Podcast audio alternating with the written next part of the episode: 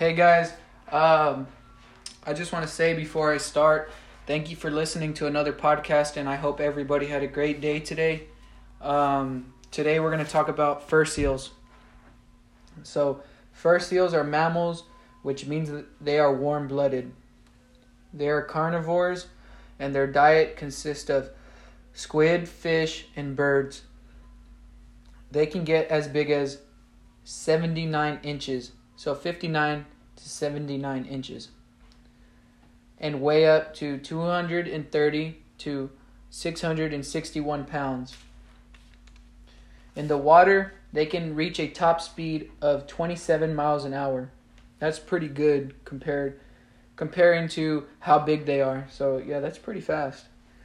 Um, if they are able to avoid their main predators such as lion seals, excuse me, leopard seals, sharks, and killer whales, they can have a lifespan of 12 to 18 years.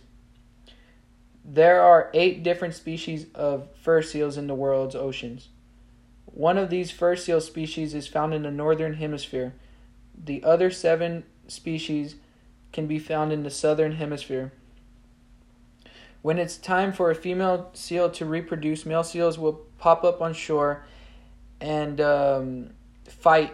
So typically, the biggest bull, they'll fight for um, for a spot for territory and uh, for a chance to reproduce with the female. So if the female already has a, a male bull and another male bull pops up out of the water and says, "Hey, I want that female," typically they'll fight for his spot and her female, and typically they'll fight to the death. So yeah, it's pretty cool.